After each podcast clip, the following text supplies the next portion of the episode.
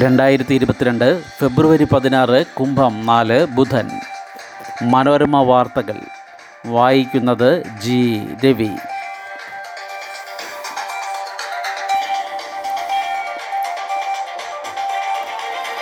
ഒന്ന് മുതൽ ഒൻപത് വരെ ക്ലാസുകൾ പരീക്ഷ ഏപ്രിൽ ആദ്യം അടുത്തയാഴ്ച മുതൽ ഓൺലൈൻ ക്ലാസ് നിർബന്ധമില്ല. സംസ്ഥാനത്ത് ഒന്ന് മുതൽ ഒൻപത് വരെ ക്ലാസ്സുകാർക്ക് ഏപ്രിൽ ആദ്യം പരീക്ഷ നടത്താനാണ് ആലോചിക്കുന്നതെന്ന് മന്ത്രി വി. ശിവൻകുട്ടി അറിയിച്ചു. മാർച്ച് വരെ ക്ലാസുകൾ തുടരാനും അധ്യാപക സംഘടനാ യോഗത്തിൽ തീരുമാനിച്ചു. പരീക്ഷ എങ്ങനെ വേണമെന്നത് S C E R T തീരുമാനിക്കും. പാഠഭാഗങ്ങൾ പരീക്ഷയ്ക്ക് മുൻപ് തീർക്കാൻ കർമ്മ പദ്ധതി തയ്യാറാക്കും. അടുത്തയാഴ്ച സ്കൂളുകളിൽ മുഴുവൻ സമയ ക്ലാസ് ആരംഭിച്ചാൽ ഓൺലൈൻ ക്ലാസ് നിർബന്ധമല്ലെന്നും മന്ത്രി പറഞ്ഞു. ആവശ്യമുള്ളവർക്ക് എടുക്കാവുന്നതാണ്. അതേസമയം അസുഖം മൂലം ക്ലാസ്സിൽ വരാനാകാത്ത വിദ്യാർത്ഥികൾക്ക് അധ്യാപകർ ആവശ്യമായ പഠന പിന്തുണ നൽകണം. പുതിയ പദ്ധതികൾ ഏറ്റെടുത്ത് കിഫ്ബി ആറായിരത്തി തൊള്ളായിരത്തി നാൽപ്പത്തി മൂന്ന് കോടി രൂപ നാൽപ്പത്തി നാല് പദ്ധതി. ആകെ ആറായിരത്തി തൊള്ളായിരത്തി നാൽപ്പത്തി മൂന്ന് പോയിന്റ് മൂന്ന് ഏഴ് കോടി രൂപ ചെലവ് വരുന്ന നാൽപ്പത്തി നാല് പുതിയ പദ്ധതികൾക്ക് കിഫ്ബി യോഗം അനുമതി നൽകി.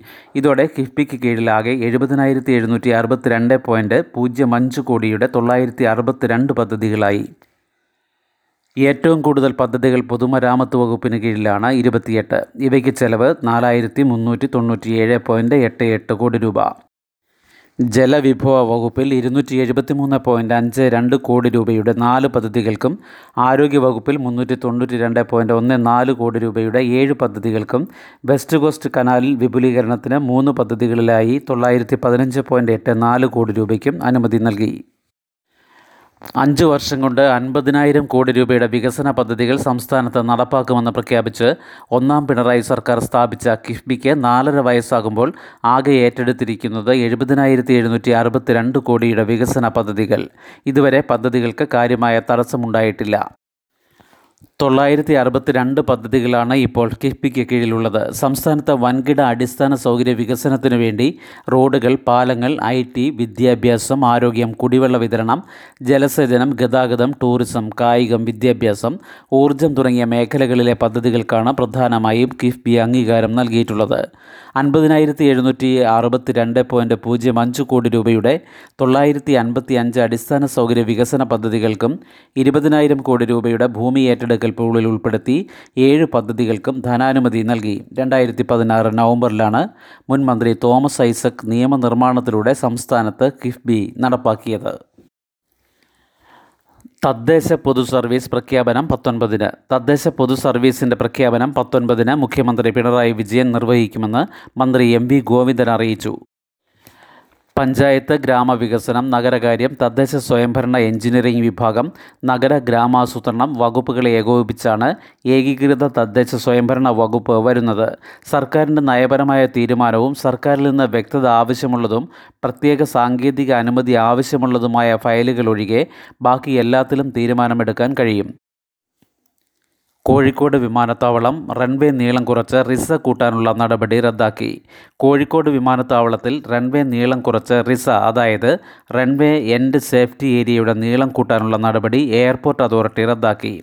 ഇത് സംബന്ധിച്ച ഉത്തരവ് കോഴിക്കോട് വിമാനത്താവളം അധികൃതർക്ക് ലഭിച്ചു. ജനപ്രതിനിധികളുടെയും പ്രവാസി സംഘടനകളുടെയും വ്യാപക പ്രതിഷേധമുയർന്നതിന് പിന്നാലെയാണ് നടപടി.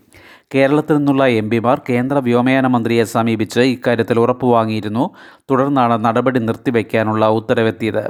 രണ്ടായിരത്തി ഇരുപത് ഓഗസ്റ്റ് ഏഴിനുണ്ടായ വിമാനാപകടത്തിന്റെ പശ്ചാത്തലത്തിലാണ് കോഴിക്കോട് വലിയ വിമാനങ്ങൾക്ക് വിലക്ക് ഏർപ്പെടുത്തിയത്. ഇതുവരെ പുനരാരംഭിച്ചിട്ടില്ല.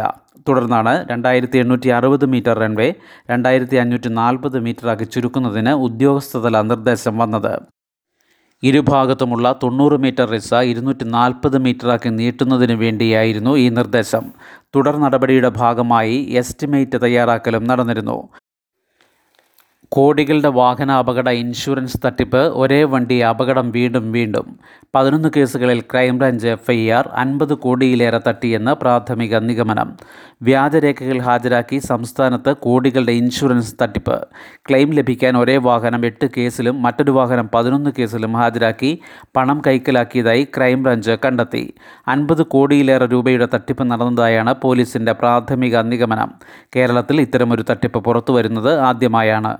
വിവിധ കേസുകളിലെ അന്വേഷണത്തെ തുടർന്ന് പതിനൊന്നെണ്ണത്തിൽ crime branch F I R register ചെയ്തു.